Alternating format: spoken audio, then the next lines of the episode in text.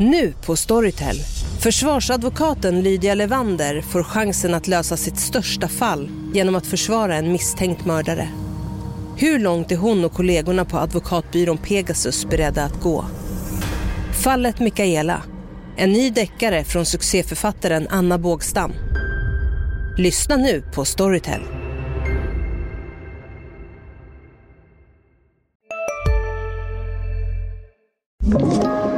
Podplay. Malmö är i sorg efter dådet på latinskolan. Två lärare, båda kvinnor i femtioårsåldern, mördades när gärningsmannen gick till oprovocerad attack. En artonåring sitter frihetsberövad misstänkt för dådet, och i förhör har han erkänt att han utförde det. Idag tittar vi närmare på vad det var som egentligen hände i Malmö tidigare i veckan, men också vad som har hänt i Eslöv och i Kristianstad. Skoldåd är ovanliga i Sverige, men på ett drygt halvår har tre skett enbart i Skåne.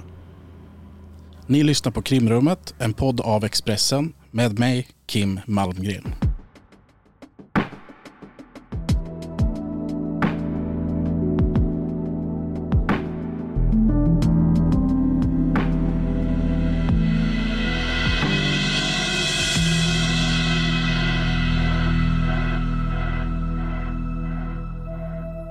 Idag befinner vi oss i en studio som vi har fått låna av Sydsvenskan. Vi befinner oss i Malmö. Jag åkte hit häromdagen och du jobbar här till vardags. Välkommen Alexander Vickhoff. Tack. Du är kriminalreporter på Kvällsposten. De senaste dagarna har vi båda två här jobbat intensivt med det som hände på latinskolan i måndags. Vi kan väl bara dra det snabbt att eh, det här är ett skoldåd. Två personer mördades. Det är två kvinnor i femtioårsåldern. En artonårig elev eh, sitter frihetsberövad. Han har erkänt i förhör att det var han som utförde detta. När vi spelar in så är det några timmar kvar till häktningsförhandling i Malmö tingsrätt. Eh, Vi har som sagt jobbat med detta och fått fram en hel del information om vad det är som har hänt. Vi ska gå djupare in på det. Men för att sätta allting i lite kontext så vill jag att vi lyfter blicken lite. Det här är det tredje skoldådet i Malmö inom loppet av sju månader. Många ställer sig frågan, vad är det som händer här egentligen? Det är mycket begärt att ställa den frågan till dig, men har du något vettigt svar? Ja, det är en svår fråga. Det är, det är en fråga som många i Malmö och kanske hela Sverige ställer sig de här dagarna, såklart. Och eh, då får man ju titta och bara, bara kolla på vad som har hänt. Det som du sa, det är, det är tredje dådet på, det är nästan exakt på dagen sju månader. Och då är det tre skadade personer, två av dem allvarligt. Och två personer som har mist livet på mm. skolor i Skåne. Hade någon sagt det till mig för ett år sedan så... så hade jag såklart inte trott på det, att det skulle inträffa.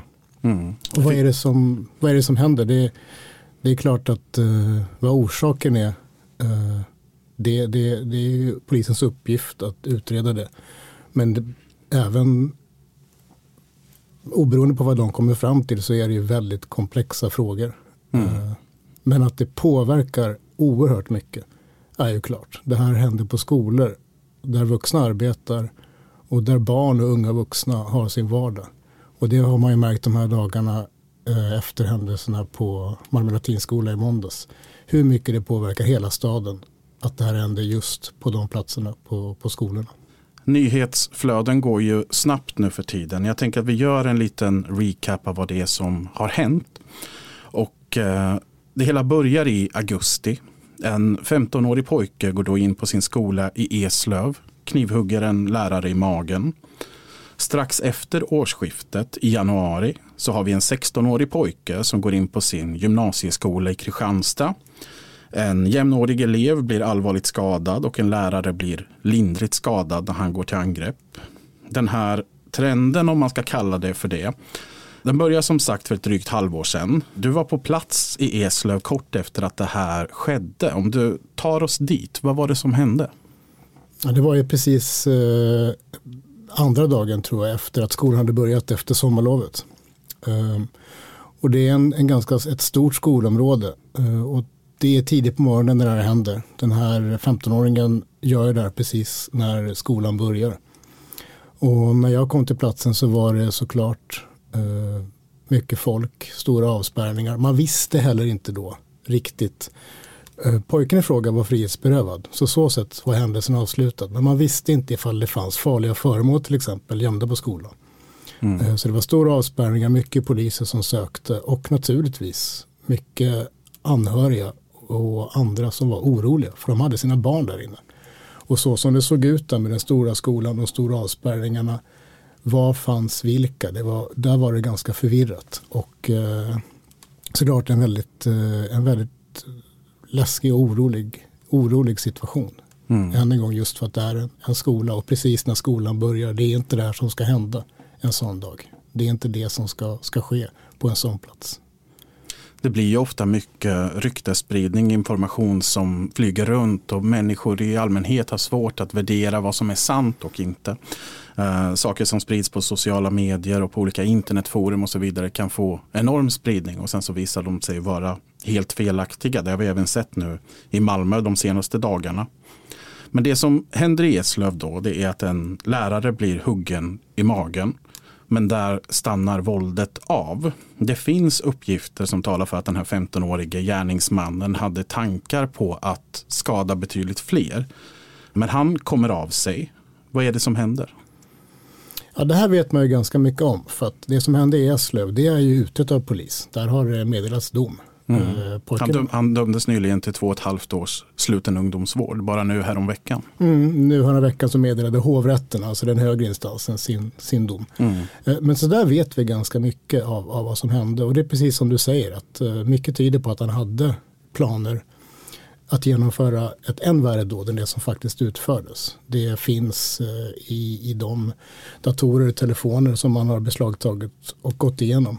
Så här har man hittat eh, hur han har skrivit. Det finns ett manifest som han har kallat det. Där han har skrivit vad han avser göra. Han har även eh, antecknat var olika klasser befinner sig i skolan. Vilka som finns i olika klasser. Det har han till och med skrivit på, sig, på sin arm. Har han skrivit mm. anteckningar. Eh, för han har förberett sig väldigt noga för det här dådet. Eh, visade sig tydligt i polisens utredning. Och han har förberett sig under lång tid innan, veckor innan, dagar innan och mycket intensivt under natten och morgonen innan han går in på skolan beväpnad.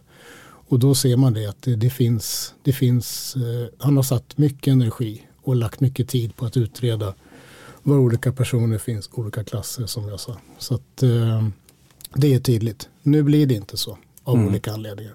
Men varför? Det finns också ganska tydligt dokumenterat. Det finns ju dels naturligtvis förhör med pojken som har hållits. Så de finns ju utskrivna i polisens förundersökning. Um, sen har det varit en rättegång där pojken har hörts. Och jag har lyssnat på de förhören med pojken också som han berättar. Så, och det är då alltså vad han, han, hans bild av det, hans ord. Och det är att han, när han kommer in och uh, rent explicit knivhugger en person, en av de första han möter, en lärare, en manlig lärare, så inser han vad han gör. Så har han förklarat att han liksom kommer till någon typ av, eh, att, att det blir klart för honom vad det är han håller på med. Och att han då eh, inte fullföljer vilken nu hans plan var från början. Men att han helt enkelt stoppar där. Sen är det inte riktigt så, han förklarar också, det är ju nämligen så att han filmar det här. Mm.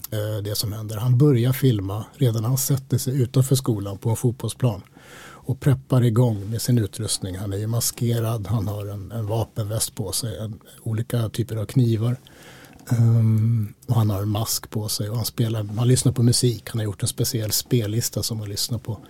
Mm. um, och när han sitter och, och... Det är någon sorts GoPro-lösning som han har, va? Ja, nu är det så. Om jag inte minns fel så är det faktiskt så att den här GoPro-kameran inte funkar när det väl kommer till kritan utan han spelar in det med en telefon. Men det, det är inte... Det, det viktiga är att det, det finns alltså en film som är lång mm. eh, som visar det här förloppet från början tills dess att han, att han, att han grips av en ensam polis eh, efter, jag tror att det är tjugo minuter och sånt där, lite mer. Mm. Men eh, han berättar också i, i förhör under rättegången att han, just det att han filmar är på ett sätt en drivande faktor. Jag vet att han vid några tillfällen säger att han, att han känner att han måste liksom eh, han måste köra på för att han, han filmar och det här kommer att ta del, andra kommer att ta del av detta. Han måste, han måste fortsätta. Det är lite så han förklarar det, att han, han ska fortsätta det som han har planerat. Han ska genomföra detta just för att han filmar. Att det blir en drivande, en drivande kraft för honom. Mm. Både det här med filmningen och även det här med att ha musik i öronen är någonting som man har sett både vid andra dåd i Sverige men också kanske framförallt internationellt, att det följer ett sorts mönster.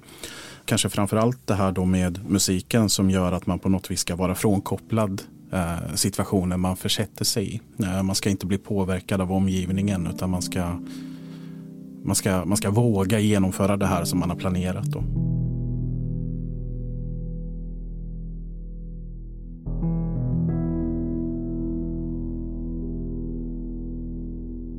Det här Eslövsfallet, om man tittar på de här tre som är aktuella nu i Skåne, så är det, det fallet som du säger som har gått längst utredningsmässigt med fällande dom. Utredningen, vad visar den om den här femtonårige pojken som person? Vem är han? Den visar framförallt att det finns väldigt tydliga varningstecken innan det här händer. Det här hände som du sa i augusti. Men redan i början av förra året så finns det händelser som är av den digniteten att, att polisen får uppmärksamhet för det. Han, det finns till exempel en händelse där han går omkring i centrala Eslöv, Eslöv med en, en armbindel, en hakkorsbindel. Uh, han förklarar med att han tycker att det är kul. Men det här förleder att polisen helt enkelt åker hem till honom för att, för att prata med honom. Och uh, det gör man. Poliserna skriver i sina P M efter de här besöken att de, de tycker att, han, att det har varit obehagligt. Uh, han reagerar märkligt, tar inte saker på allvar. Det finns också ett tillfälle där polisen tittar in i pojkens rum. Och det de möts av där är klotter på väggarna. Uh, bland annat ordet kebabkiller. Uh, det finns hänvisningar till Hitler, till nazism, till våld, till tidigare våldsdåd i stor skala, massskjutningar, massakrer. Det finns dessutom, märker man sen, omfattande. Tilläggas ska att pojken berättar i förhör senare att han inför att poliserna kommer städar undan en del från sina datorer och så. Men senare under utredningen, efter dådet i Eslöv, så hittar man väldigt mycket på hans datorer och på hans telefon med bilder, filmklipp, konversationer som speglar just det här fanatiska fokuset på vissa ämnen, utanförskapet. In, det finns ingen som förstår sig på det här. Det är jag som förstår mig på det här och de som jag har kontakt med. Det här är vår grej, våran grupp förstår sig på det här.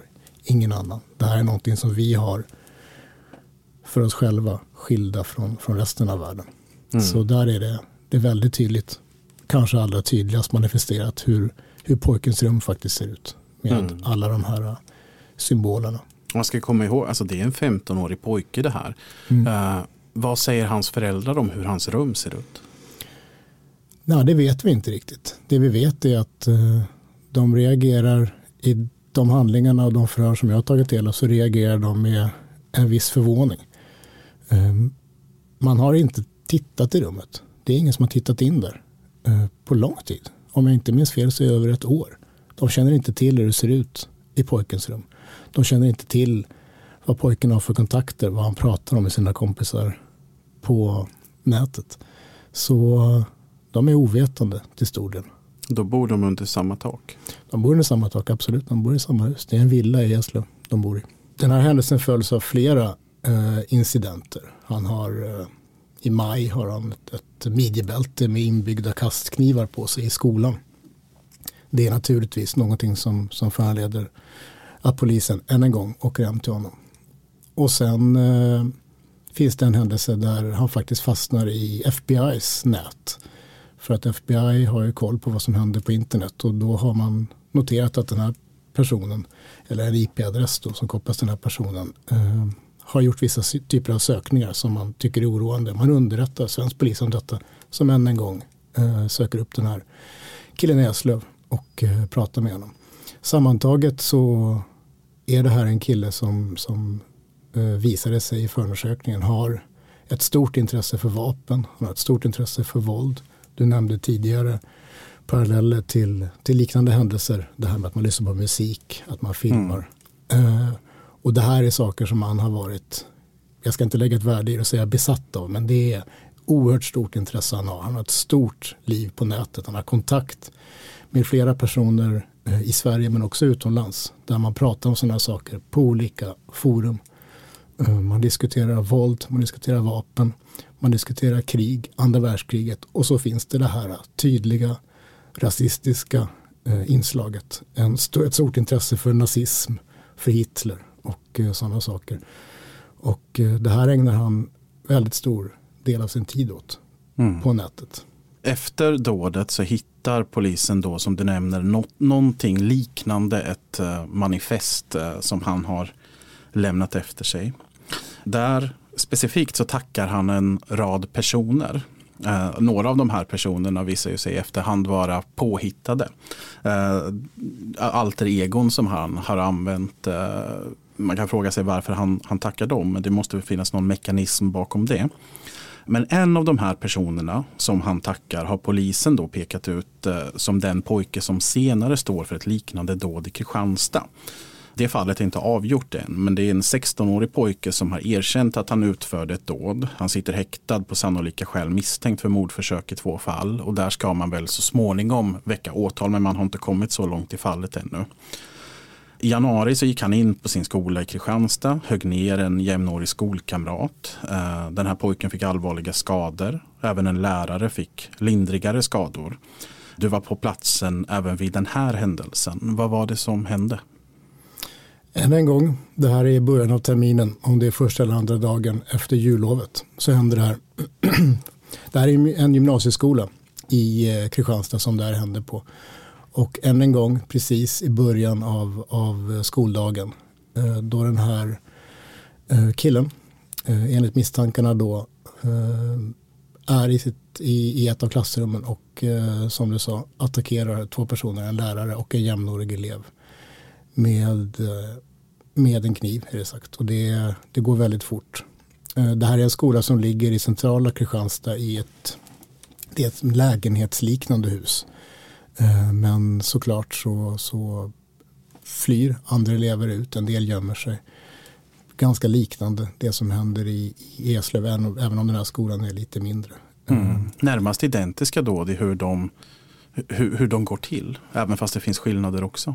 Det finns skillnader, men det är uppenbarligen så att de, de ekar väldigt mycket av varandra, och enligt polisens misstankar så finns det ju, som du sa, väldigt tydliga orsaker till att de påminner om varandra också. Mm. Och det man kan se i utredningen, den första då efter Eslöv, är att man kan se att de här två pojkarna, han som utförde Eslövdådet och han som nu misstänks för Kristianstaddådet, har haft kontakt med varandra.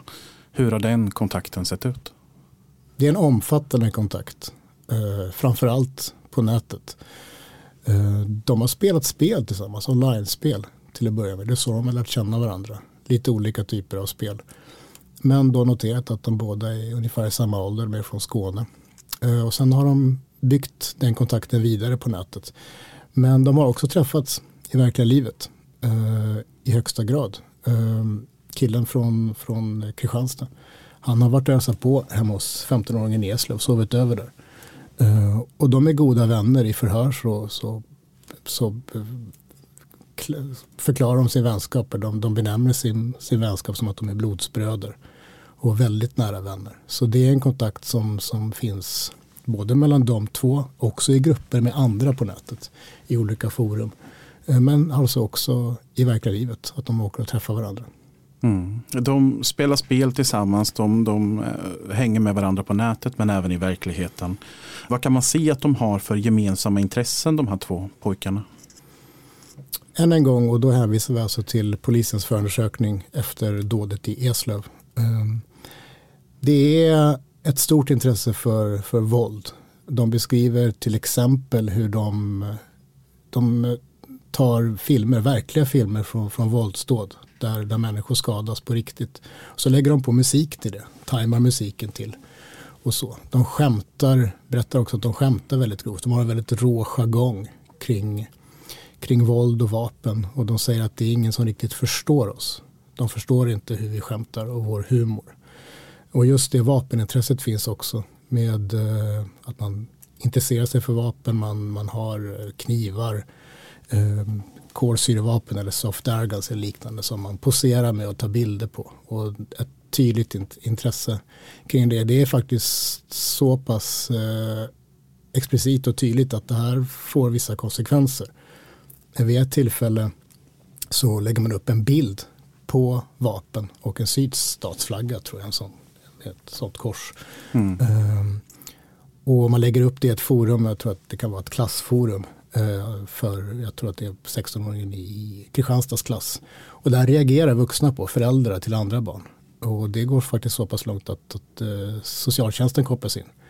Och, och att man reagerar på att det här intresset för vapen, att det inte är Det är inte lämpliga, lämpliga bilder, verkar inte vara sund kontakt mm. de här två emellan. Vi väntar ju på ett åtal i det här fallet. Har du fått något besked när det kan bli aktuellt? I nuläget vet jag inte det. Utan man, utredningen pågår. Det har ju inte gått så jättelång tid sedan, sedan händelsen gick ihop. Hej, Ulf Kristersson här. På många sätt är det en mörk tid vi lever i. Men nu tar vi ett stort steg för att göra Sverige till en tryggare och säkrare plats. Sverige är nu medlem i NATO. En för alla, alla för en. Vi är specialister på det vi gör, precis som du. Därför försäkrar vi på Svedea bara småföretag, som ditt. För oss är små företag alltid större än stora. Och vår företagsförsäkring anpassar sig helt efter firmans förutsättningar. Gå in på svedea.se slash företag och jämför själv. Nej, tionde januari skedde detta, så det är två och en halv månad ungefär som har gått sedan dess.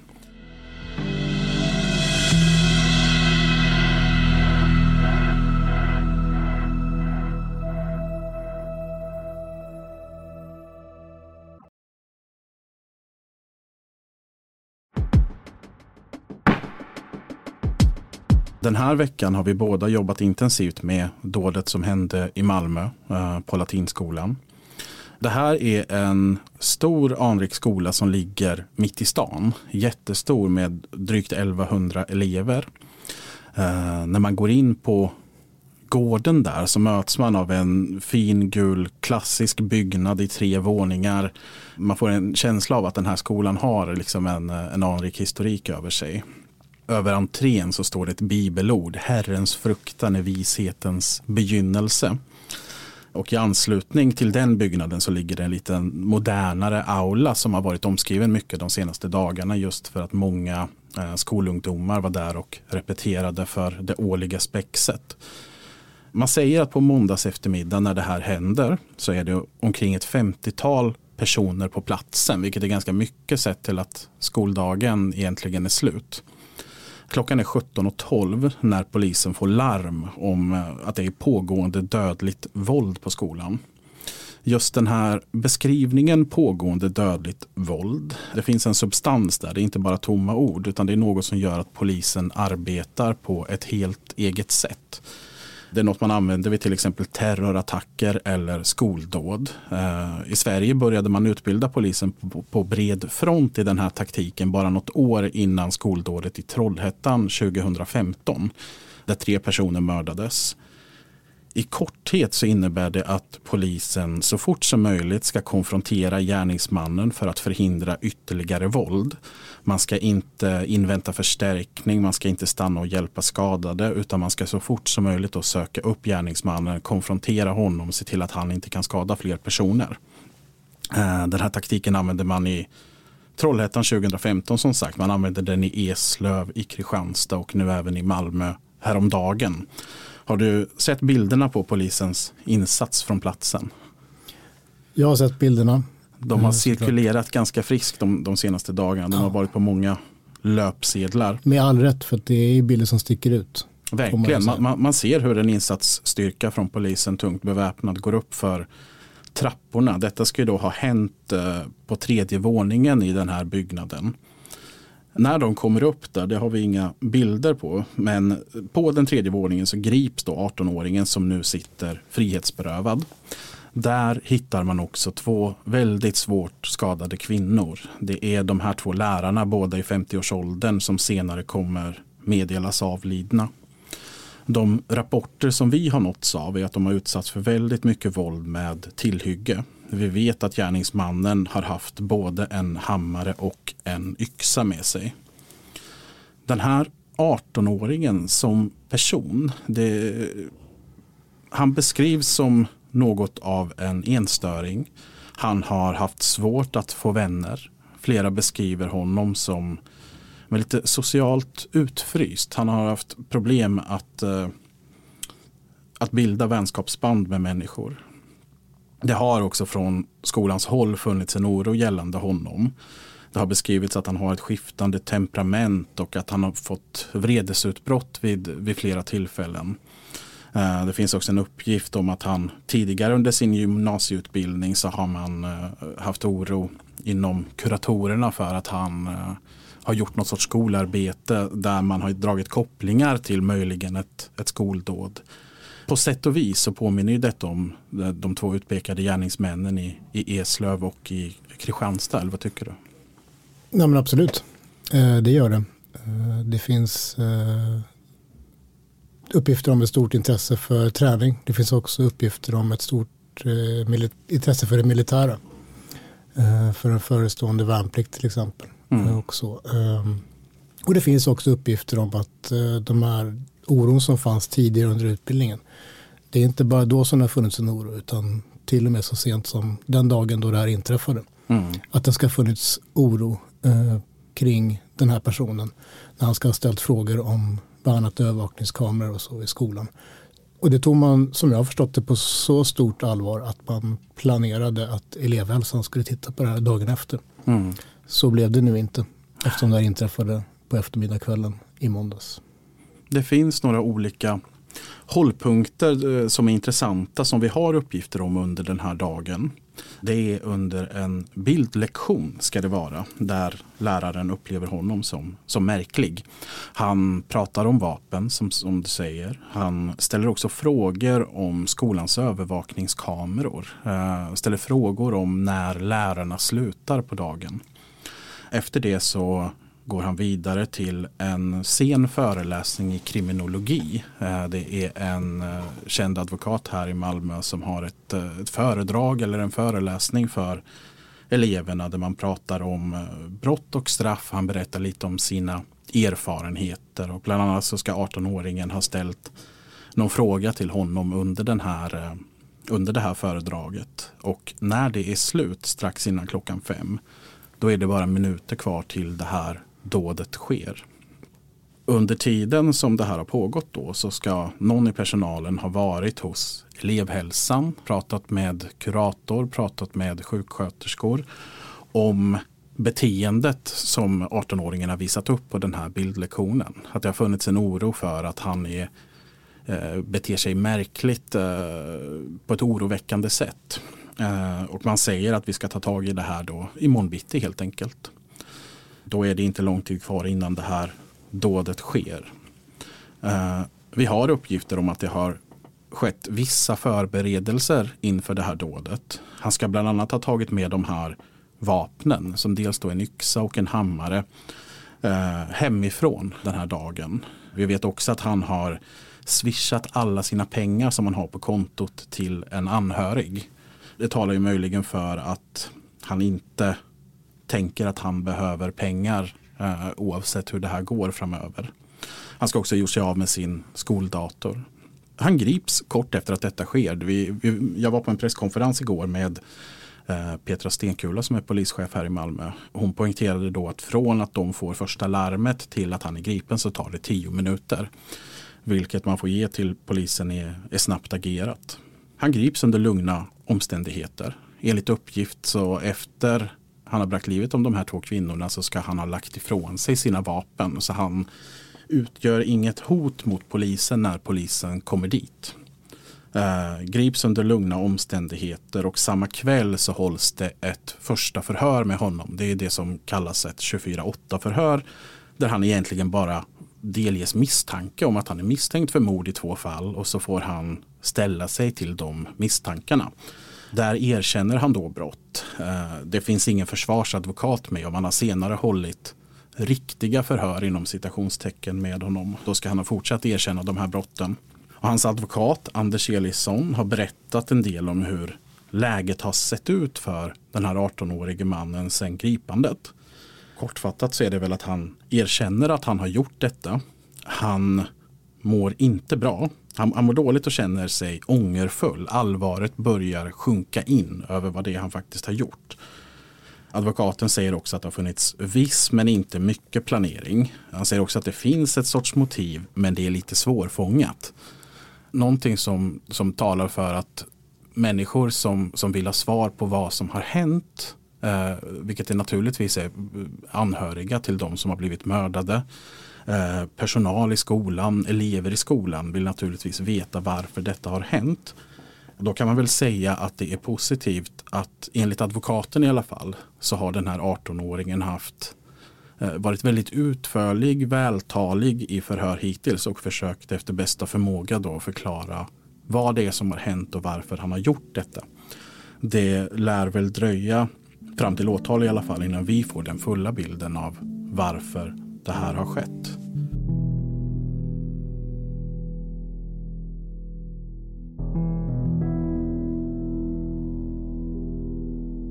Hur den här utredningen nu fortgår, det får vi se. Polisen, även om man har en misstänkt som har erkänt brott, så måste det göras en fullskalig utredning. Denna kommer sannolikt ta flera månader innan vi får de här svaren. Men vi vet redan nu att det har skett tre dåd eh, som på många sätt liknar varandra i, eh, i Skåne de senaste, det senaste dryga halvåret. Frågan blir ju, hur stoppar man det här? Hur gör man så att det inte sker igen? Finns det någonting i tiden innan de här dåden, så som du ser det, som, som talar för att det här skulle hända? Jag tror att vi som eh, jobbar med det här på olika sätt eh, och samhället i stort har väldigt mycket att lära av att titta på tiden innan de här fruktansvärda dåden inträffar. Kort bara kring det här med polisen och deras pågående dödligt våld. Det är en verktygslåda de har. Det går, i alla de här tre fallen har det gått väldigt fort. När polisen får larmet, kommer till platsen och tills den misstänkta gärningspersonen är oskadliggjord. Men under den korta tiden har man då lyckats tillfoga personer väldigt, väldigt stor skada. Och vad som har hänt där, som du sa, det, det får ju polisen utreda vad gäller Kristianstad och nu Malmö latinskola. Men tiden före, om vi... Det lilla vi vet om den misstänkta arton-åringen nu i Malmö, det vi vet om sexton-åringen i Kristianstad och den stora informa- informationen vi har om femton-åringen i Eslöv, där finns det väldigt stora likheter. Och där tror jag att vi har mycket att lära. Vi, har mycket, vi kan få många förklaringar om vi tittar och ser vad finns det för gemensamt, vad finns det för, lik, vad finns det för likheter mellan de här tre händelserna. Vad ser du för likheter? Ett utanförskap, till att börja med unga killar. Det är det första. I alla tre fall handlar det om unga killar. I alla tre fallen handlar det om, om, om killar som har haft ett utanförskap i en eller annan form. Socialt utanförskap eller ett speciellt intresse. I alla fall de två första fallen, stor del av sitt liv där man hittar likasinnade på nätet. Såklart. Och det här är ingen... Det är ingen omvälvande nya kunskaper här, men vi kan mm. ändå konstatera att det ser ut så. Vi kan konstatera att det, att det finns eh, konkret stort intresse för vapen, stort intresse för våld, stort intresse för krig och militär.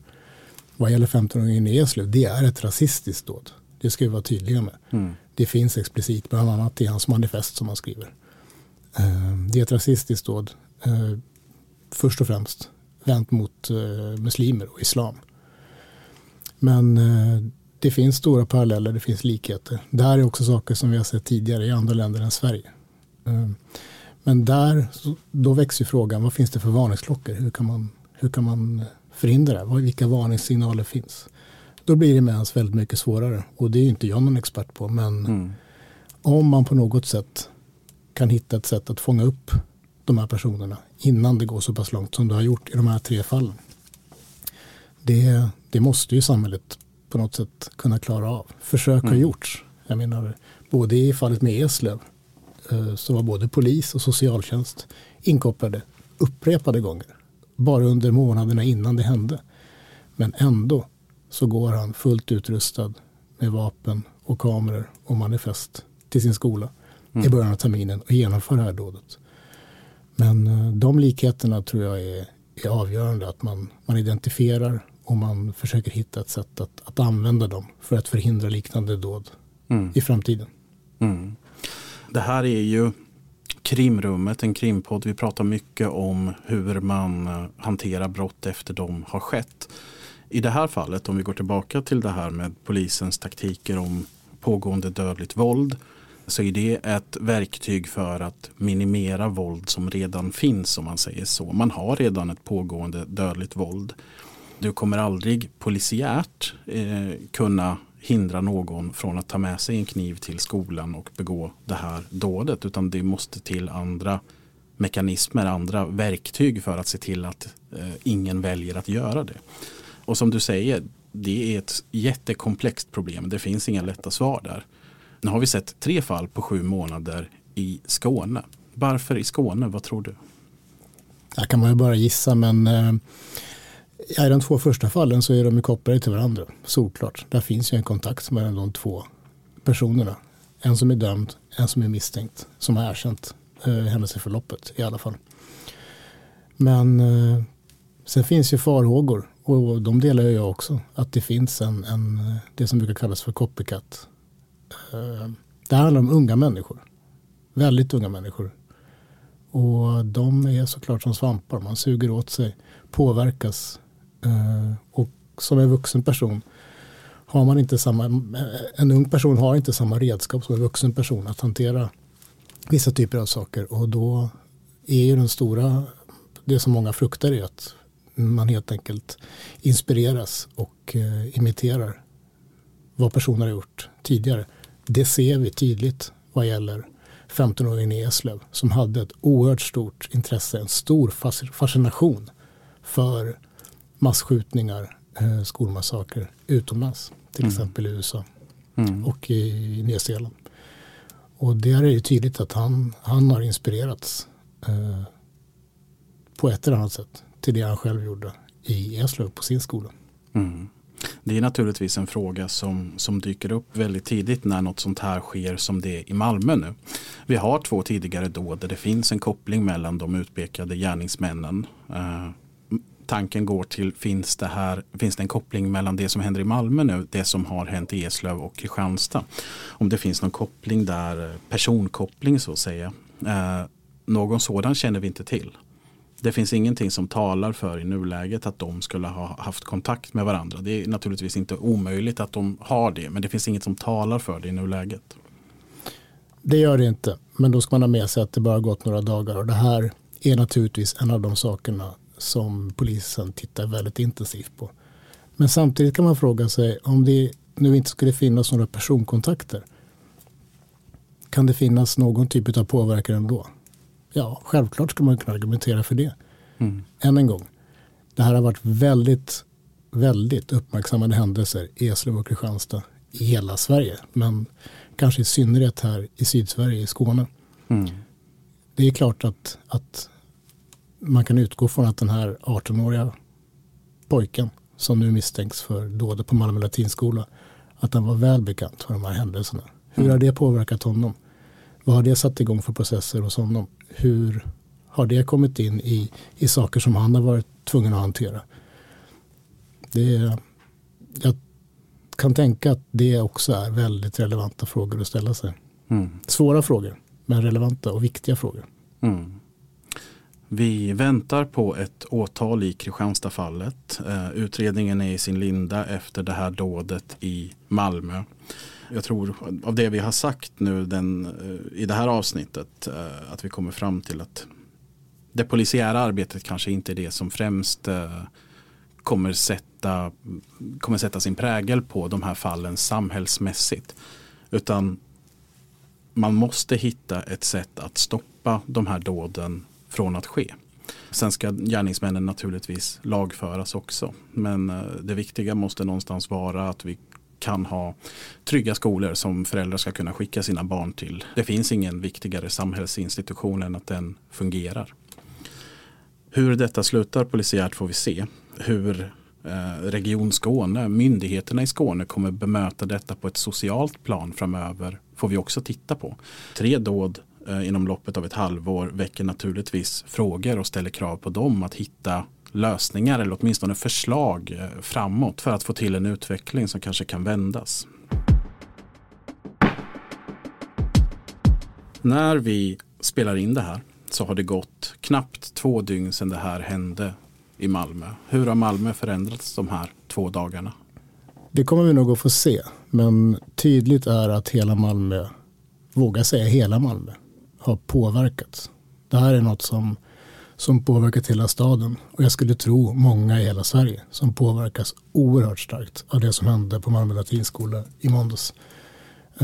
Det är någonting speciellt, någonting hemskt när någonting sånt här händer på en skola i vårt öppna samhälle. En skola där vi placerar våra barn för att de ska bli vuxna. Där de ska vara skyddade. I en miljö som måste vara öppen, som är öppen. Med hundratals elever, personal, skolgårdar som är öppna. Det är en oerhört sårbar punkt i det öppna samhället. Och när någon brukar den här typen av våld på ett sånt ställe så tror jag att det påverkar alla oerhört mycket. Jag tror att det är svårt att jämföra med en annan plats i vårt samhälle som är så känslig och som vi vill, som vi önskar att vi kunde värna mer än en, en skola. Malmö är i sorg. Två kvinnor har blivit mördade, men tusentals människor har påverkats på ett eller annat sätt av den här händelsen. Igår var latinskolan stängd. Den är stängd även idag. I staden flaggar man på halv stång. Därmed sätter vi stopp för den här veckans avsnitt av Krimrummet. Alexander Vickhoff, tack för att du ville vara med. Tack. Vi är tillbaka igen nästa vecka med ett nytt avsnitt. Vi hörs då.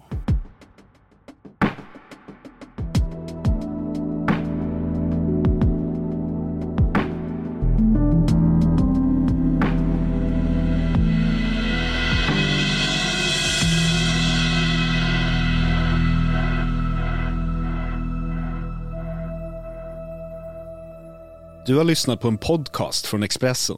Ansvarig utgivare Claes Granström. Hej, Synoptik här.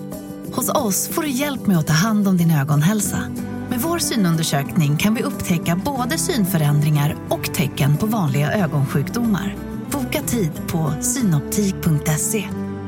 Hej, Susanne Axel här. När du gör som jag och listar dig på en av Krys vårdcentraler får du en fast läkarkontakt som kan din sjukdomshistoria. Du får träffa erfarna specialister, tillgång till lättakuten och så kan du chatta med vårdpersonalen. Så gör ditt viktigaste val idag, listar dig hos Kry.